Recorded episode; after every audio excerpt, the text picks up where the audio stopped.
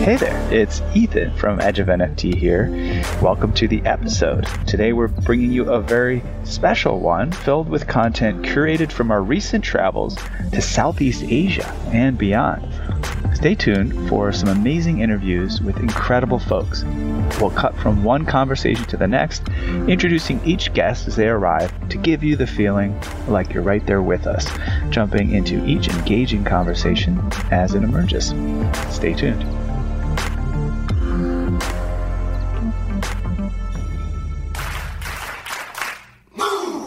Welcome to the Edge of NFT with your hosts Jeff Kelly, Ethan Janney, and Josh Kriger, the podcast that brings you the top 1% of NFTs today and what will stand the test of time.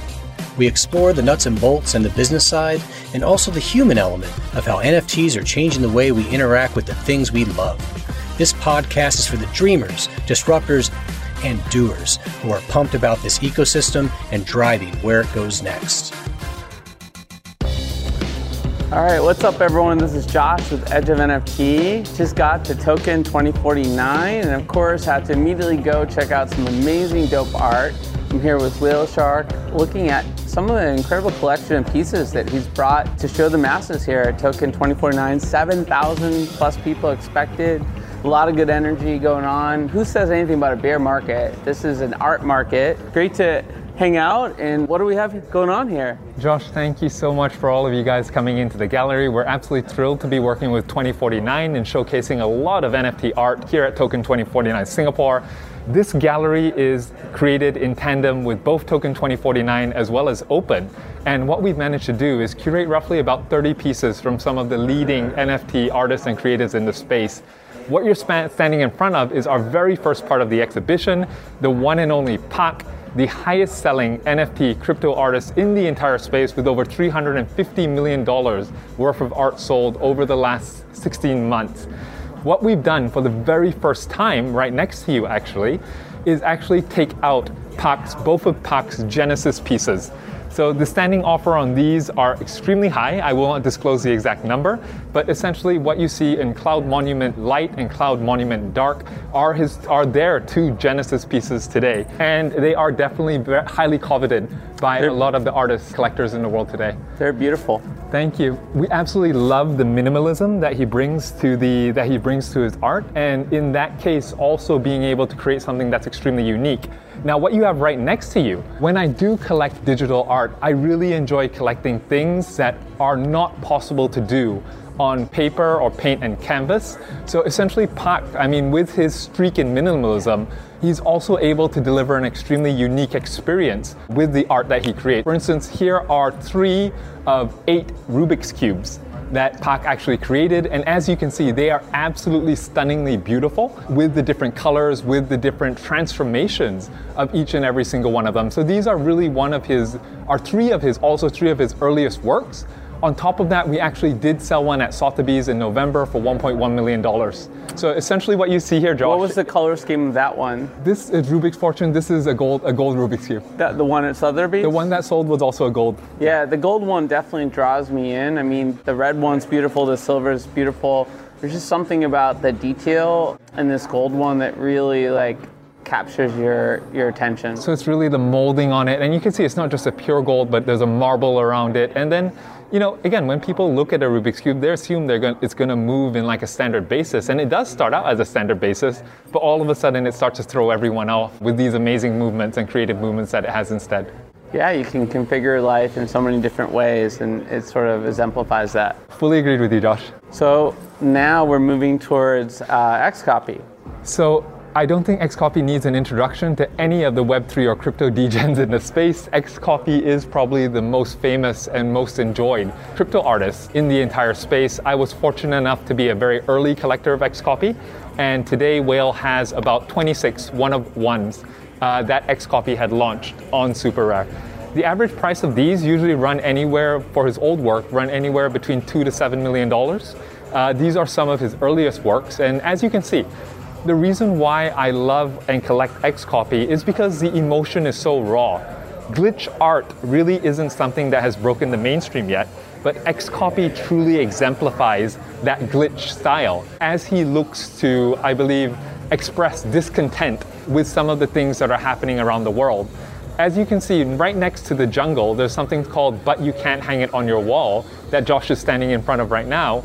You know, that really was XCopy's expression of discontent on people saying that NFTs aren't worth anything because you can't hang it on the wall. Well, everybody, guess what? Is hanging on a wall right now. All right? I just see his eyes wide open in, in this particular figure, but yet the slashes through the eyes. You know? Exactly. It's, again, it's his expression of discontent to things that are unfair, to things that are not right. And again, given that strong belief that XCopy had in NFTs, this was his way of expressing his discontent with people saying that NFTs were not worth anything. Well, he showed them. Similarly, you can see the same glitch style in the jungle, as well as the influencer and trender that you have over here. Again, one of my favorites is the influencer because I am relatively, I, I, I always encourage everyone to do their own research, right? And when you have people who are blindly following influencers, particularly in the NFT space, that sometimes can lead to a lot of trouble. So, absolutely love his work. You can see the anger, you can see the discontent, but at the same time, you can see the custom use of glitch style to bring out that notion.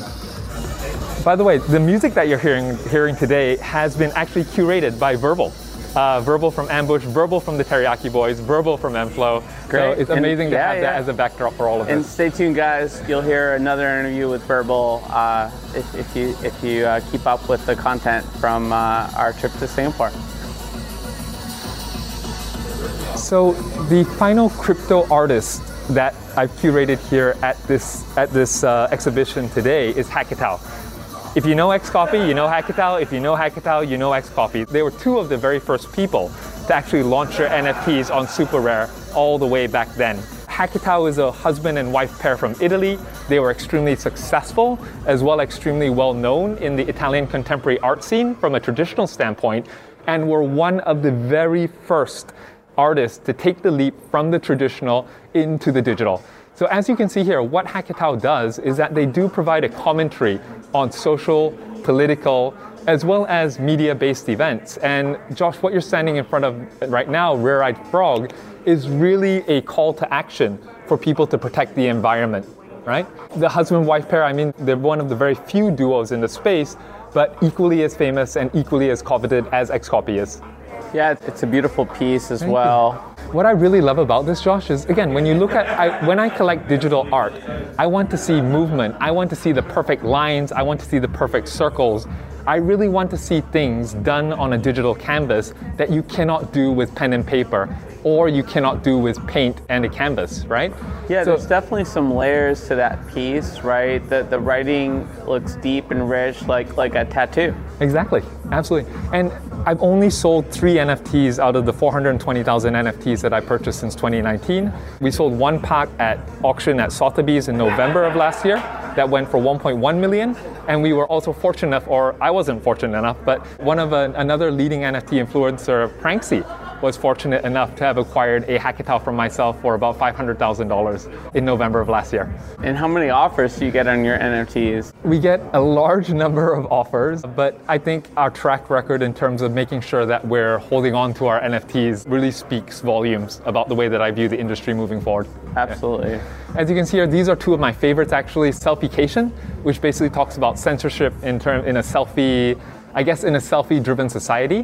While at the same time, Z-Girl to me really represents a commentary on the popularity of zombies within mass media that we've seen over the last three to four years. So again, extremely beautiful pieces, extremely tastefully done, while at the same time bringing out a very poignant point, uh, whether that be social, whether that be political, um, or whether that be on mass media as a whole.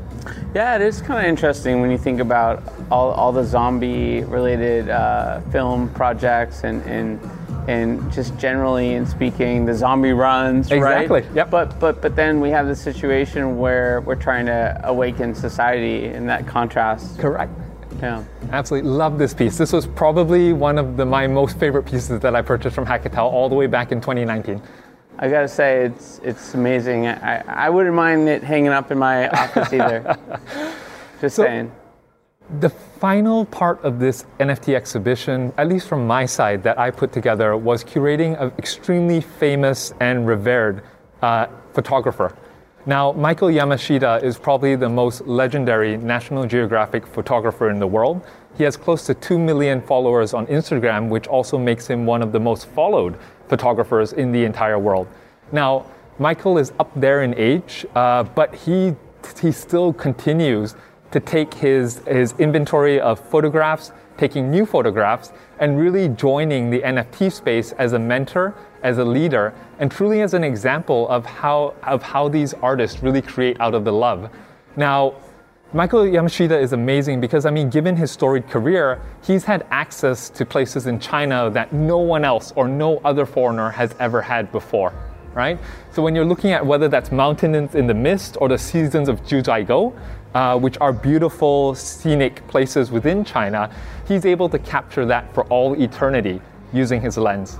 Now, the other brilliant thing about Michael Yamashita is that he captures all of that data from the focal length, from the, from the equipment that he uses, from the weather, from the location, all in the metadata itself. So essentially, if you click on any of these NFTs, it'll pop up a whole list of the metadata in terms of when he did it, uh, how he did it, what equipment did he use, uh, everything. So this really was the first time I saw the blockchain used so aptly uh, within NFT art, and I think he's absolutely fantastic and amazing. Yeah, definitely an early pioneer. We had uh, Numbers Protocol at NFTLA, which is trying to elevate photography in that mm-hmm. way, but but it takes individuals like Michael to sort of start the movement and people to look at photography in, in, as an NFT capability as opposed to just digital photography, right? Absolutely. Um, yeah, this is breathtaking. Uh, I've been to Japan. Uh-huh. I've not been to China yet, and I definitely want to go after looking at this incredible art. Be- it's a beautiful place, particularly the natural landscape. Over there, next to the seasons of Jiuzhaigou, number 4724, you also see his uh, photography on Tibet. Which again, I mean, Michael does take a lot of pictures, whether that be about nature, but he also takes a lot of social pictures and understanding about the heritage. So, what over here, this is one of my favorites. Um, it's basically a photo from Michael Yamashita on his Tibet on his Tibet assignment. But next to that is probably some, the most interesting uh, of all the five pieces that you see here. Now, when you look at it, you probably wouldn't think that it's photography. However, what Michael did, and he's always pushing the boundaries, is he took his photos, fed them into an AI algorithm, and used a and used a generative algorithm to come out with an artistic interpretation of his photos. So, uh, so this is a uh, generative adversarial network uh, piece, and basically it is comprised of several of Michael Yamashita's photos together, coming out with a brilliant art piece like this. Yeah, it's, it's fascinating, especially with the recent rise in uh, AI art and mm-hmm. some of the controversy, right? With some artists being concerned about it cannibalizing on the true nature of the work. You have a you have a, a very respected artist that's taken a different position mm-hmm. and sort of used it to enhance his work. Exactly. I believe that everything everything is possible in the age of technology, whether technology aids you, whether you're doing it in concert with an algorithm or code, or whether or not you're just feeding the source into AI and allowing that to develop what it may. I think it's a brilliant time to be alive, particularly for the artistic side of the world. I couldn't agree more. WhaleShark, thank you so much for spending some time with us and for sharing this beautiful collection with the world. It's my pleasure, dude. Thank you coming to the gallery.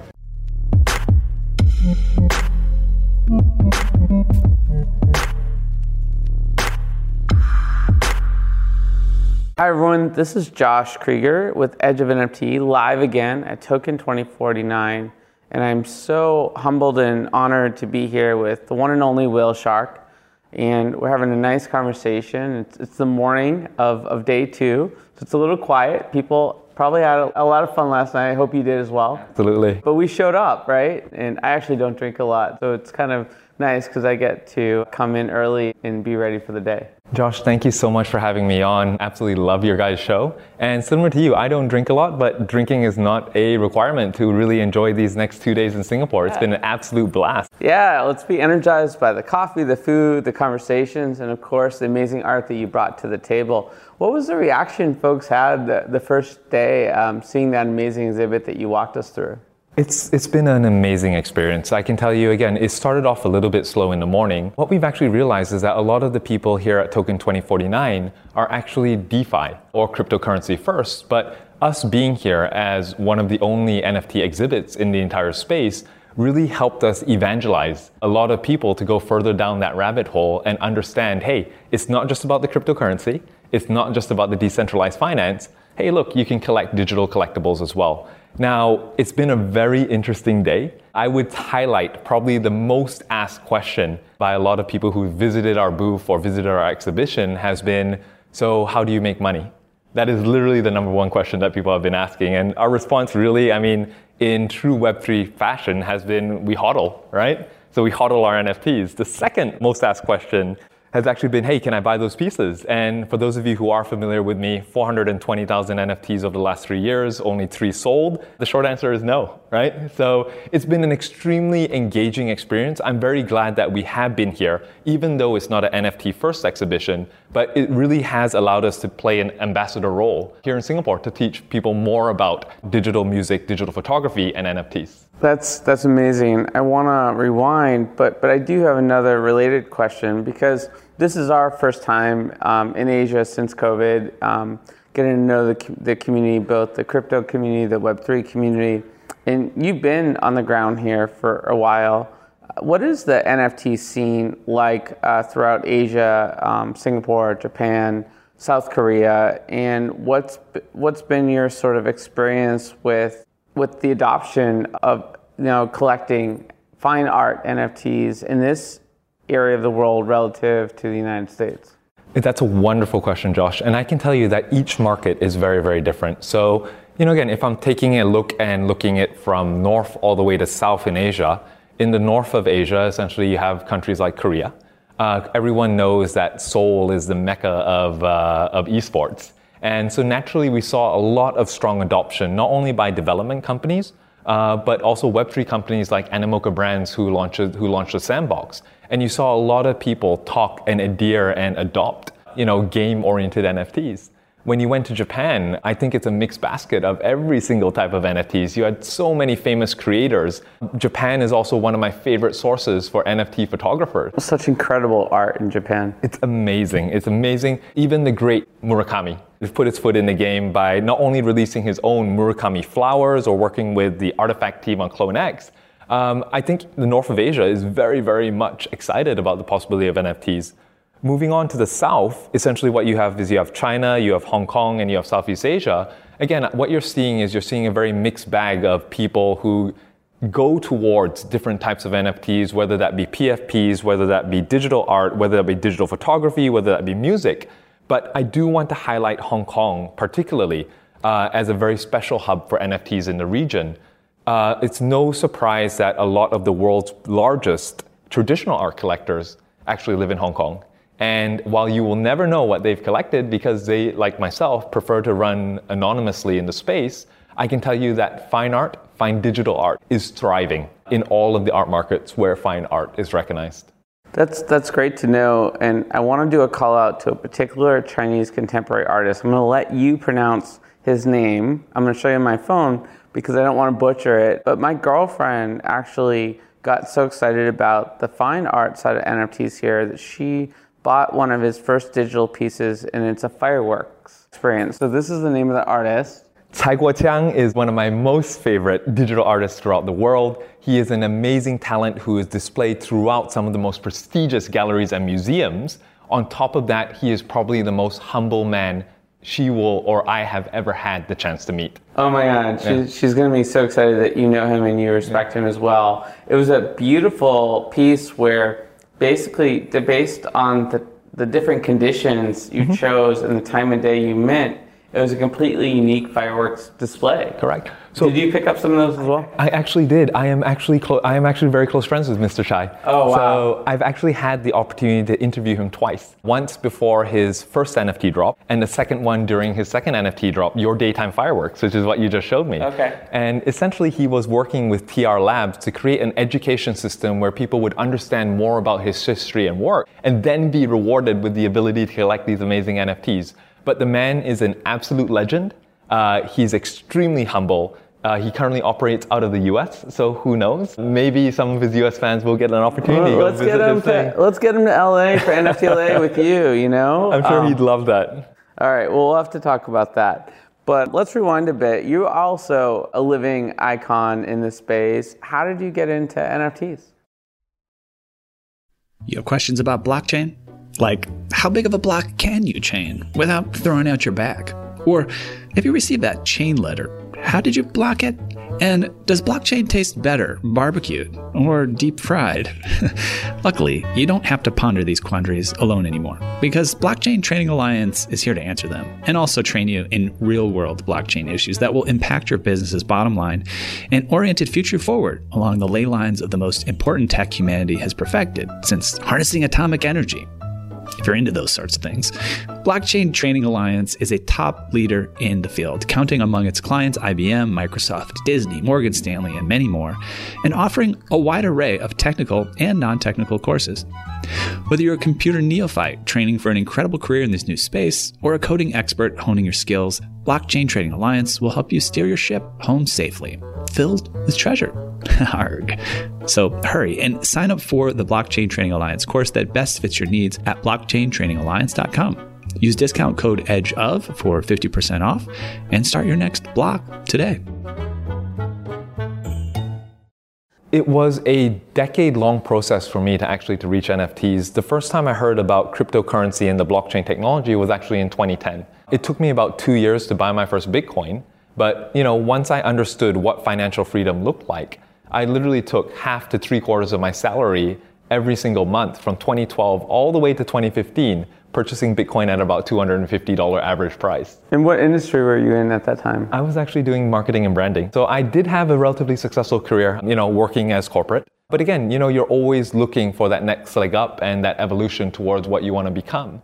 Bought Bitcoin uh, at an average of, of that price for roughly about three to four years and then after that, there was a point in 2015, 2016 where the block times or transaction times were taking like half a day. Back then, you know, Bitcoin was supposed to be digital money and not digital gold. So I got a little bit frustrated and it probably for good reason. But I ended up selling all of that Bitcoin that I'd purchased over those last three to four years. And in 2015, bought, went full FOMO into Ethereum and bought Ethereum roughly about nine bucks.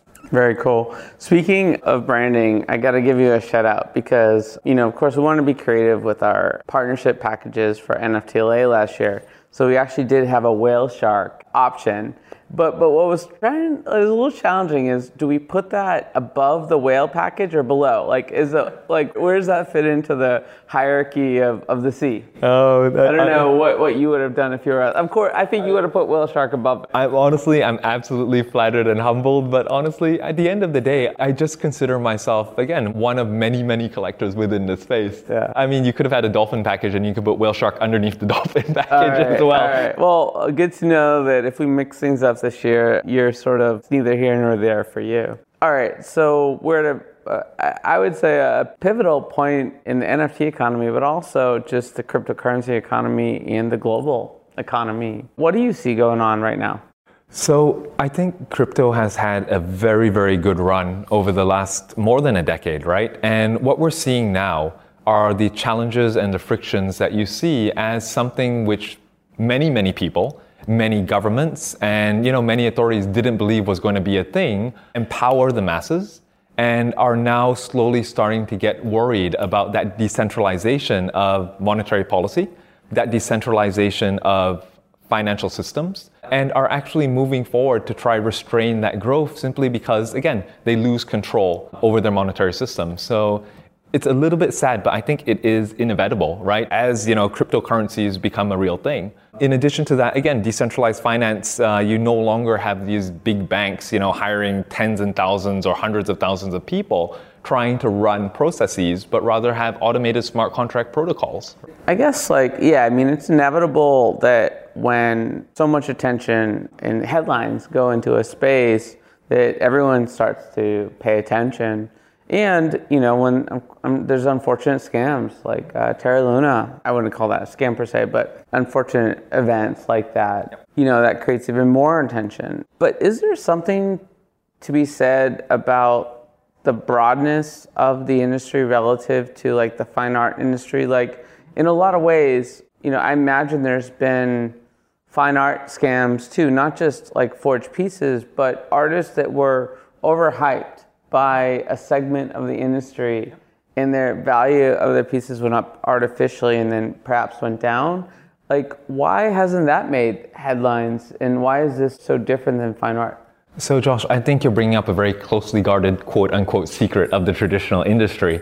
You know, while there are artists that have truly made it on their own two feet, a lot of, so I wouldn't say a lot, but there are a couple of artists in the traditional world who are actually king made, right? By major collectors, major whales with a significant amount of money who were able to boost these creatives into the spotlight. You know, again, without naming any names, it's not only, you know, prevalent in the traditional art industry, it is also prevalent in the digital art industry. Mm-hmm. But not even in the digital art industry. I would say that it's actually prevalent in every single asset class in NFTs, right? At this point in time. Well, when you look at generative projects with only 10,000 assets and each person on average holds a total of three to four assets, you're only talking about 2,500 holders, right? When you have uh, yeah, the market yeah, isn't yeah. broad or deep enough. No, right? I mean there's some very active communities where the activity is really circulating around a couple hundred people. That, absolutely. But in the case of scams, particularly as it adheres to digital art, you know, I think one of the great things about the blockchain is that you can actually identify the players, you can identify the collectors, you can identify the provenance, you can identify the actual public prices, right? Which provides an additional layer of transparency over, I guess, some of the shady deals that we see in the traditional art world. Now, given that, I would say while there are, and I do know, several artists who have rode the wave in a not so transparent manner, I do know that the majority of artists in the space have actually been democratically elected by people's wallets. And many of those artists, I'm very proud to be of holders in the Whale Vault today. That's great. And, you know, I, I think you're, you sort of uh, fit in a segment of the industry that is pretty distinct in that you're not necessarily looking for utility. Everyone's talking about utility as sort of the next frontier of the PFP movement. What's your thoughts there? So, I believe that each different NFT asset class has a utility, right? So when we look at digital art, you know, the utility of digital art is art, right? It's meant to be appreciated. It's meant to be thought about. It's meant to be contemplated. It's meant to be tried to be understood. In terms of utility from a profile picture perspective or PFP perspective, again, I don't have a very good track record with the PFP community because I am, I usually don't mince words, right? And I usually do shoot it out straight. I did write a long thread about why I don't think PFPs are going to be the next big NFT asset class, given the fact that there are so many things going against it. I mean, the first thing is that when you look at PFP utility, I guess the very first thing that people always say is, hey, uh, we'll give you licensing rights, right? Once you buy this PFP, you have licensing rights, you get to do anything you want with it, put it on a t shirt, you know, put it on Cartoon Network, you know, do whatever you want to do with it. Now, everyone wants to be Disney, right? But if, have you ever taken a look at the hundreds of Disney characters that are in their roster? Each that, of them that didn't make it? That did make it or didn't make it. Yeah. Each of them are different and unique. Now, take one, for example, take one ape and put it next to another ape, put five apes and take five apes and put them into, into 10 different TV channels or series. They all look the same, right? The, differenti- the pictorial differentiation between PFPs is not significant enough to be able to have a strong license. So that would be my first rebuttal. And the second thing I would bring up is, and we were discussing this earlier, is that, you know, what are the core competencies of PFP projects? It's hype and marketing now, for a hype and marketing company to say that we want to develop the metaverse, we want to develop cartoons, we want to develop a game, that's literally, metaphorically speaking, a Chinese restaurant, a Chinese takeaway restaurant in America saying we're also going to do the best Japanese food and Korean food at the same time. Where is the core competency and how do you leverage your core competency to make a project that truly has good and strong utility? I think that's the main question that needs to be answered. Yeah, I think that's a great question, and it'll be exciting to see what's to come. Is there anything you're looking forward to and that you see in the space that inspires you? Absolutely. So I think when we look at the space today, we call it the NFT industry, right? And I think that's okay right now, right? The NFT industry or NFTs are still relatively small. However, in the future, I think NFTs are going to be an invisible layer of the internet. And you know, while we're all saying NFTs today, I don't think our children or our grandchildren will be calling them NFTs because they're just digital assets. So what I'm really looking forward to is having NFT technology be as invisible and as integrated as TCP/IP protocols, right? And instead of talking about the NFT industry, we'll be talking about the digital art industry, the digital photography industry, the digital music industry, and perhaps, again, the digital real estate industry, rather than just NFTs all clumped together as a whole. Yeah, something really exciting to look forward to and interesting to see where things go. And what's next for you? After this, I am going to take a little bit of a respite. My team has been taking quite a lot of work time in, in terms of getting out both of these galleries that we hear at Token 2049. I, I know how that goes. and apparently, I'm going to NFT LA. Yes. All right. Well, let's see you there. And thanks again for spending some time together. This was really great. I appreciate it. Thank you so much, Josh.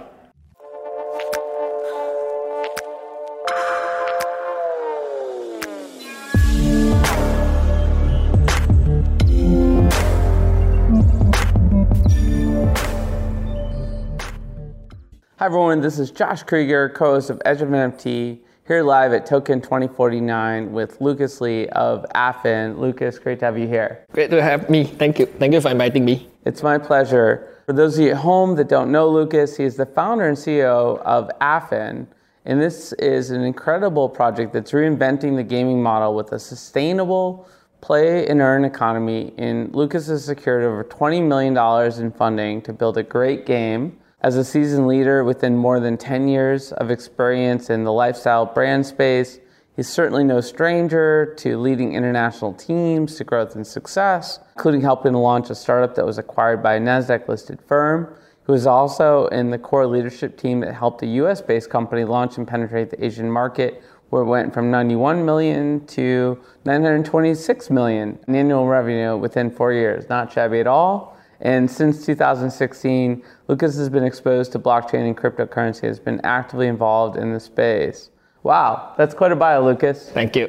Would love to sort of kick things off. Just give us an overview of Affyn, man, and how this earn metaverse, you know, is being built with a sustainable economy. Clearly, we've learned some things over the last year that you're building into the product. Yep. So yeah, thanks for having me here today. Right. So to give you a really insight of what Affyn is and how it came about. So almost more than a year ago, I wanted to create, you know, something that could really bring people together. And the whole idea of Affyn, it's short for affinity. Right? We want to create something where people can have fun together, play with their friends, and really interact with their friends and family. Right? So that's why the whole concept of how Affyn actually came about. So all ages. All ages across all demographics. So one of the thing that was that inspired me was really Pokemon Go. Mm-hmm. Pokemon Go wasn't just targeted at gamers. It was targeted across all demographics. There wasn't like a single human I know that didn't download it and try that game. Yeah, and more importantly, people were not sitting behind a desk playing it. Right, they were really going out there to parks, going out there to talk about where they should go together today, right? So integrating the real world aspect of it into the virtual world. So I was inspired with that, but I was thinking to myself, what if there was a way where people can play and earn with their friends and family while you know, doing having fun together, right? So imagine the fun and entertainment combining with an earning aspect of it, right? So I started conceptualizing this whole idea for more than one year, and and finally with a very clear blueprint of how we actually create a sustainable game economy. Because the economy to create a sustainable game economy was the biggest challenge and biggest hurdle we we faced. And this was before all the metaverse, all the play and earn hype even came about. We didn't even knew Axie Infinity existed back then. So we had a very strong head start because we have been trying to overcome this hurdle for one over year. So finally, last year in September, we went into our fundraising campaign and we within a short four month period, we actually raised almost more than 20 million US dollars in funding. So to really execute this game, and today we have close to 40 full-time staff in the company working from really dynamic, they are very experienced professionals from their various industries working on executing, making this vision into a reality. I'm just like envisioning since your whole thing is about fun, you have like a pretty fun office, maybe some good snack, maybe some games around there. so one of the things that our community were very impressed with was our office right? Are okay, we... I, I, I knew this guy has a great office. Yeah, so we want to create an office where we have this vision where we want to make it such that when you are stressed at home, Okay, Especially like during these uh, tough times with you know COVID and everything. Like you know, you got to be creative. You got to be innovative. Yeah, so it's very nature-like. It's very innovative. Uh, it's very open concept and very interactive office space. I wish I can show you a video and image of it. I'd love to see it at some point, and you know, I, I can picture that. I'm not surprised based on your personality. So you guys did an inaugural NFT collection that is this right? Sold out in hundred. Yeah, yeah. Um, and the floor price went up over 30 ETH or 30 times. 30 times, Um, yeah. When was that? So we, we held this sale on July 6th, 6th of July, about two months ago. Two, Oh two wow! months So this is actually in the bear market. Yeah, so yeah. so that says a lot about you know what you're building. Congrats on that. Thank you, thank you. And you got a new land sale coming up on September 30th. Is that correct? So we'll be making an announcement to reveal the full details of our upcoming land sale. So the whole quarter four will be all about our upcoming land sale campaign. And the community is excited about it. They are very hyped about it. And, and it's, it's actually tomorrow, 30th September. We'll be giving the full review of how the game looks like, you know, the full details of the land review. All of them have been waiting for this moment and it's one more day away. That's incredible. And it's an exciting week. There's a lot of action here and it Token 2049 with the Formula One race. So it's a great time for something like this. Yeah, yeah, exactly.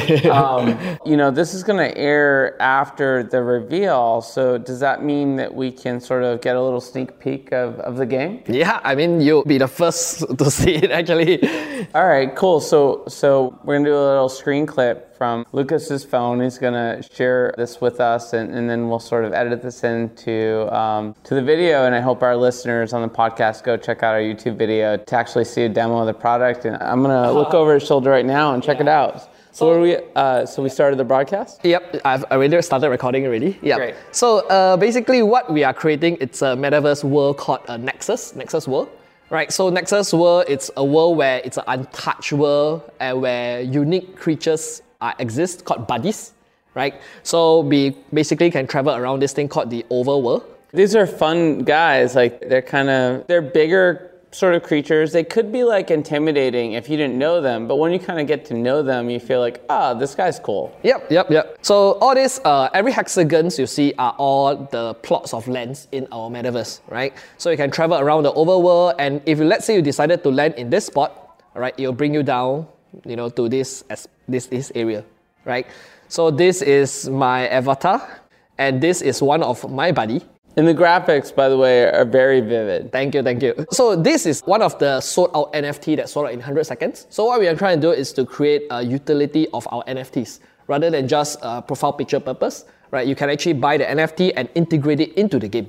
And what are some of the different traits of those NFTs? Like, like this one I'm looking at has blue hair, a cute tail. What are some of the differences among the creatures and the rarities? So, you know, avid gamer for many, many, many years, right? Okay, one of the things that I spend a lot of money, guilty of spending money a lot on, is on aesthetics, right? So I play this game called Dota.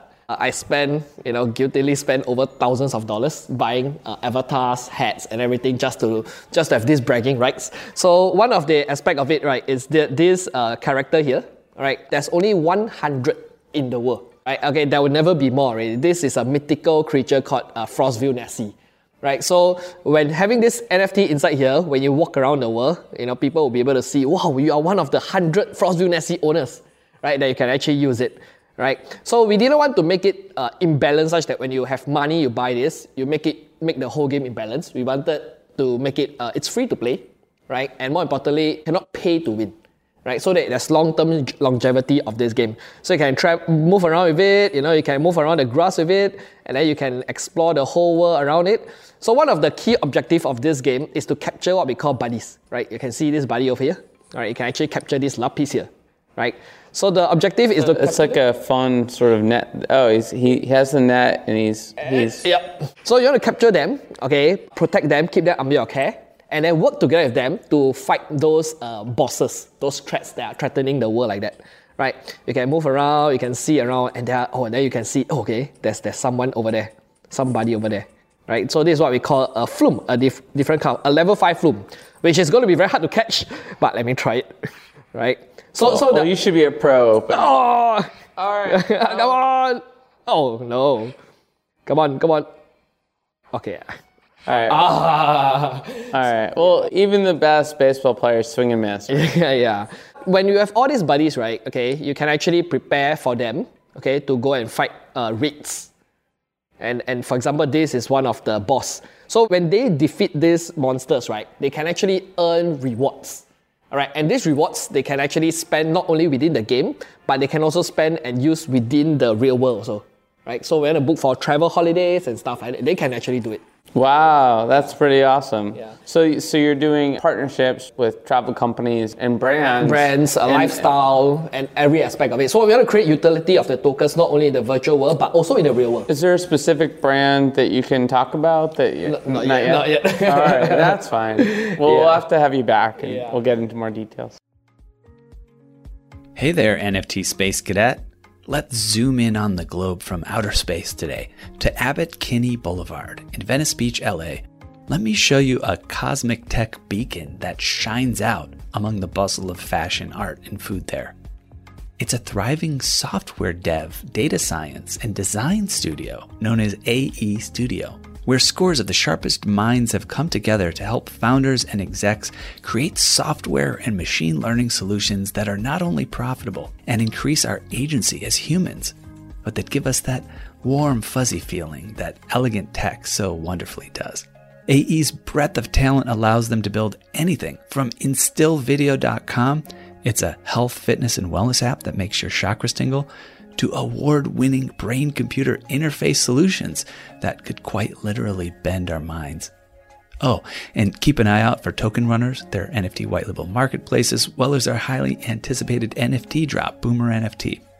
Now, for all you degens who strive to shed the cummerbund and pearls, comes a jaw dropping, awe inspiring partnership, not seen since the heyday of Shaq and Kobe. It's called Edge of AE Studio, and you can find out all about it at edgeofae.com. That's right, this full service, soup to nuts, end to end, whole enchilada NFT service can help you, yes, you, Randy, launch your NFT project. Edge of NFT and AE Studio have come together like Voltron to get your project in gear so you can hightail it straight to the moon, stardom, and maybe even your own private yacht. Go to edgeofae.com to find out more. That's edgeofae.com. Actual results may vary depending on moon landing location, domain of stardom, scale and model of yacht, as well as whether scale model of yacht or actual yacht. So one of the key aspect of uh, the objective is to kill this monster in under 60 seconds, right? Okay, the gameplay is very simple, right? Send your buddy out to go and fight. Okay, now uh, very similar to like Uno, right? When you call Uno cards, right, you will see oh there's a red card, you know, and there's a shape. So the, the the name of the game is to stack it. All right, so if you see okay, the next one is a sun, red, you don't have it, then you switch it, and then you put red on star. All right, so that you can continue your combo. So the more you stack it, the more you combo you do, the more you can be able to defeat the monster and you can earn. So this is uh, just a rough example of how to play it. Lucaz was multitasking, talking while playing, so he didn't win that round. But I'm sure if you were fully focused, you would have defeated the monster and got some cool travel trip to Bali, right? Yeah. it's not that far from Correct. here. Yep. Well, that's pretty awesome. I'm excited. Your excitement about the game is, is very enthusiastic. So you got the big launch tomorrow. You got the land sale. You know what's next? Where do you see all of this going? And um, what platform is this built on? It's built on Polygon. Okay. Yeah, we're we're on Polygon chain. So far, it's pretty good. Polygon has been quite seamless for us. It's fast. Its uh, transaction cost is low. Right, we are comfortable using it. So what's coming next for us is we have been following and executing according to our roadmap, uh, leading to our closed beta, which is uh, quarter one of next year. So what you've seen is just only the alpha, the alpha version. I mean, that's that's a lot that you've built over that time, and it takes a long time to build a great game. So clearly, you put an A team together. Thank you. So on top of this game, this is one of our only many of our metaverses that we are going to build. So because uh, on top of this, actually we'll be announcing tomorrow, you know, that we are building something on top additional of this metaverse. So that we want to introduce interoperability of our NFTs across all the metaverses. So does that mean Decentraland and Cryptovoxels and Sandbox and those metaverses? we intend to be able to integrate with many of these metaverses. For example, the ones that you mentioned, right? Uh, so that we actually encourage the strong use case of NFTs. That's really what we envision how blockchain and NFT is supposed to be. You see. So What does the metaverse even mean to you? Like, I mean, people ask me that question all the time. So to me, right, I I mean, metaverse it's a very broad definition, right? Uh, everybody have a different idea and opinion on it, right? It's just like technology is very broad, right? But to me, right, uh, metaverse it's a virtual world, right, where you know users can go into that world to interact with other players. They can create content, they can add value uh, to other players, right? So that you know it creates a whole economy on its own right? So think of it as the real world that what we do here adds value to other players. You can also go into the virtual world to create, let's say, businesses, right? Create products and services and interact with other players itself. So it, it becomes an economy on its own. Is there like a hardware component to this that you think is needed, or are you trying to go hardwareless where all you need is your phone? uh, all we need is the phone. Yeah, we want to make it as seamless as possible. Where you know, let's say you are in the real world, you are you're bored, you are you nothing, don't know what you want to do, right? You can actually enter into the metaverse, the virtual itself, right? To go there to interact. So because the beauty of metaverse, right, is not And, and earn, earn something while you're, yeah. while, while you're and there. the beauty of the metaverse, right, is the limitless imagination what players can do in the world, in that virtual world, as compared to the real world. And you know, you mentioned earlier this is about sort of hanging out with your friends and your family. We saw like the one person um, point of view, like how is collaboration going to be possible within your game among folks that know each other? What can they do together that they can't do as individuals? Yeah. So uh, since our whole game, uh, our whole vision of the company is to bring people together, right? So we, we want to create uh, quests, activities, you know, raids that requires uh, friends and family to do it together to amplify the earning rewards, right? So when you know that, okay, well, if I were to do it alone, I only earn this much. But if I were to do it with a friend and family, I earn this much. So it creates the kind of initiative among players to go and like, oh man, come, let's go and do this together. We'll see what families are functional versus dysfunctional. Yeah, but it bridges people of different generations together. No, I love that. I can see like a world gaming convention for your game where all these families are on teams wearing their team, Yeah. like family team shirts and everything like that. Yeah, so we have a we have some, a concept called the ultimate rate, the annual ultimate rate. So maybe that could happen also with, with what you envision also. Cool. We might have to have the finals at NFTLA uh, at some point. You know, we have a conference coming up March 20th through the 23rd. Um, we have a whole gaming track in Los Angeles. I'm sure folks would be really excited to learn more about what you're doing over there. Thank you. Pretty exciting too. Well, um, thanks for spending a little bit of time with us. I know you're really busy. You got this big lunch tomorrow. If folks are interested in learning more about you and the project, get involved in the community, what should they do? Join our socials, right? All our socials across its official Affyn, AFF. AFFYN, YN. right? Our website is affin.com, AFFYN.com. So you can enjoy our socials, you can enjoy our website to actually look through our team, you know, our background and the vision of what we are trying to do. We have a very detailed 70 over pages website, uh, white paper, or you can look through our pitch deck that give you a summarized version of what we do. We even have a video that give you a summarized, easily understandable concept of what we are doing. Very cool. Well, I'm going to be tracking your progress and uh, excited about what you're doing for the space. Wish you the best with your lunch.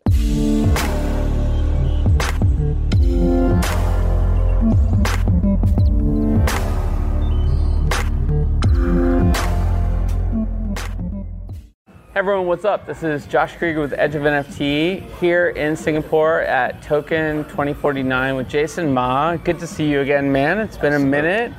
This guy, he knows what's up when it comes to hot pots. That was one of the most epic satellite events at NFTLA, so thank you for adding that value. Not Locked easy. the house down. Over 330. Shut down Haidilao. Nice. Did you guys go hardcore with like the ingredients? Like there's some pretty interesting options for hot pots, yeah? Oh yeah, it gets wild. it's a good time. If you're not hot potted, you have not lived. So, but today we've got a lot going on too, man, with Yeah. Open and, and what you guys are doing at, at Token 2049. What brought you here? Well, I mean, this is Asia's biggest crypto conference, so 7,000 plus couldn't not be here. Yeah. Hot pot. We got one going on tonight. Yeah. So Haidilao. So just, you know, the community, I think we're really excited. Obviously, Teriyaki Boyz, Verbal. We have a A3 mint and drop and collection we're doing with Avalanche. So that's happening live here in this room. We have this room right here where you see a collaboration with WhaleShark and Open. So it's called Open Whale. So it's 150 million US dollars worth of the most valuable NFTs in the world, which you've already talked to WhaleShark from Pak to Mako Yamashita Yeah, to incredible stuff. It's insane. Yeah. I mean, just that Pak Genesis is worth 60 million, you know, on the market. Yeah, and, um, and a lot of people have not seen like high value NFTs up close and right. personal. It's a different experience, totally. To be in one physical place like this, it's historic. Yeah. So it's the first time ever. It's also East meets West. You know, that's what I've always been about. And Yeah. same with WhaleShark. And so we're just very, very excited. We just opened up main stage with Teriyaki Boyz with Tokyo Drift. So that was also part of it. So bringing the heat from Japan and Tokyo for Singapore to Absolutely. the rest of the world. So we're very excited. But you know, Verbal and I ideated this A3 drop, which is basically 2,000 NFTs of the actual ambush necklace of their famous iconic lighter, but in avalanche red. And so you'll see that in a little bit when you talk to Verbal, where basically if you mint this one of one out of these 2,000, then you have to get put into a raffle to win the POW Ambush Anagon Ring one of one, which you'll also see only at 20, only at Token 2049. Yeah, that's a really cool collaboration. And like more broadly speaking, you guys are doing a lot. I think there was just a big raise, if I'm not mistaken. And you know, for people that don't know already, what is Open up to in the world of Web three and beyond? Yeah, so open, you know, we've actually been building for the last year. And, you know, a lot of people say, you know, they have a white paper without a product. We have a product without a white paper. And so you can download Open OP3N and iOS in the Apple Store and Android and desktop, open.world, op3n.world. You can see here, it really is a super app for Web3. So think of this as Web3 chat.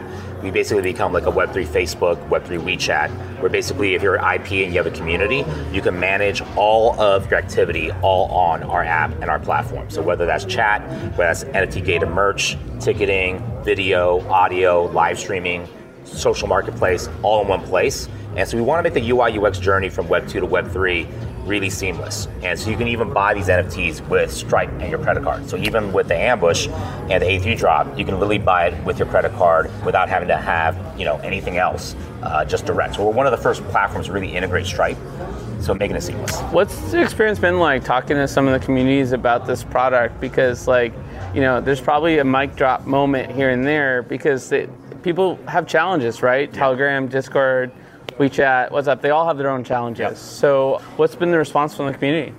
I mean, when I actually show this to communities that have actual NFT collections, they're just like, dude, you serious? because there's like, uh, nothing against Discord, but they're like, you know, it's just too much. It's a lot. It's a lot. It's a lot. So you got to go on Twitter, then you get on Discord 24 7. People hire people to run their Discord for them. Literally. And so we make it seamless. We give you a community portal on the back end where you can manage all the token gated channels. You got to manage your own merch, your own ticketing for your events, IRL or URL. Basically, just making it as simple as possible. So it feels like TikTok, it feels like Instagram, it feels like you're literally just on, you know, Kickstarter, but you have all the simple tools, but it's all on chain. So basically, we brought the best of Web 2 tooling powered by blockchain in Web 3. It's amazing, man. Let's rewind a little bit because, like, how did you get involved in all this? Look, I'm a six-time founder. Uh, this is my sixth company. I've been in media entertainment for you know five other companies. 88 Rising was one of the companies that you might or might not know of, but we're the fastest-growing digital music label in the world. Now it's venture capital backed, and I was working with artists, right, music artists, and we own the full stack because we own the content, the artists, the distribution. All that full stack, and then I started my next company, Stampede, which was a Hollywood studio with Greg Silverman, former president of Warner Brothers, and began to understand the value of IP. He was the guy that optioned Harry Potter for 25k when every publisher passed on it. Wrote Dark Knight on a napkin. It was Al Qaeda versus Batman. Give an unknown director named Christopher Nolan a chance. My point with all that was I then learned the power of IP that you can literally take an idea, a script or a book from Harry Potter to Dark Knight to 300 and turn it to a billion dollar franchise. But in Web 2, all that value accrued to who? Facebook, Amazon, Apple, Netflix, Google, or these tech giants, or these studios, right? or these music labels. And so in Web3, when I was like, wait a second here, when I saw the Ethereum documentary get fundraised in 24 hours, I think it was like a few million dollars with you know Vitalik as a producer. I was like, okay, that's super interesting. And everyone got to own a piece of that documentary, and they got credits. Then I saw Ashton Kutcher do Stoner Cats, and he was like, you know what? Instead of selling this to Netflix and getting a check but never owning the IP ever again, he was like, I don't want to be Squid Games. I made a billion dollars from Netflix, but the creator got paid, the director got paid a quarter million dollars. So he drops 10,000 PFPs of these stoner cats on OpenSea, he makes 10 million in Ethereum. I did the same with another rap artist. We dropped a million albums, priced them at a dollar each made a credit card and crypto available, and it sold out in 57 seconds without Spotify, iTunes, or a music label. So I was like, mm-hmm. this is crazy. So when I was basically building out Open, I was like, wait a second, what if I just use my experience in UI UX and actually helped every musician or filmmaker have a simple platform, a simple app where they could actually launch their IP with their communities that support them without the middleman or middle layer. So that was open. That's how it got started. So I was an early investor in Music Beach, then became TikTok, and then I helped finance the acquisition of Triller, another company called Low Motive. So I really understood social video from a UI UX perspective. So I was like, okay, let's take that experience, that TikTok discovery timeline, but then with chat, put it together. It's almost like Discord and OpenSea had a baby, became open. There you go. I think, and I think the the the the real genesis here is that IP is only as valuable as the community you build right. around it, right? Well, look, I just, you know, I was at a Warner Music conference speaking to 150 Warner Music label CEOs and chairmen, and I was like, why Web3? What can Web3 do for you as an artist or an executive that Web2 can't, right? And so it was very interesting. Mike Shinoda was on a panel with me, the, the leader of Linkin Park, and he's like, look, I don't need more Linkin Park fans, right?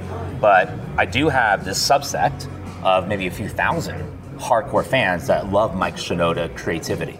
He went to you know design school, so he basically did two. Yeah, I've seen some live uh, drawing sessions, and he's an incredible artist. Incredible artist. He literally was like, I went to design school. You know, he illustrates all these different things, and he's like, he has a subsect of hardcore fans that want to support his other creative ideas through Web3. So he's had two NFT music drops fully sold out, right? Mm-hmm. And so when you look at that, I'm like, what if you found the Weeknd before he was the Weeknd, and his name was the weekday?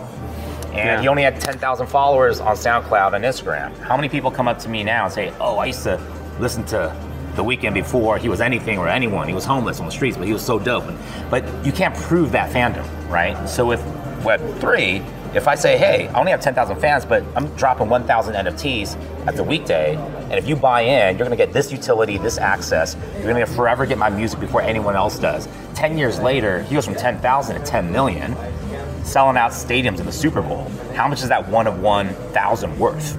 Right? So I think that's the value of Web3 is that it's not about going big and getting more followers. It's about going small and going deeper and finding your 300 or your Sparta, you know, community of your hardcore fans that will Yeah, support you. and then bring him out for some hot pot. there you go. Hey man, great to see you. Look forward to seeing you again in LA at the next NFT LA. Wish you the best with the drop tomorrow. Oh man, I'll see you at Hot Pot tonight. Let's do it. Let's go.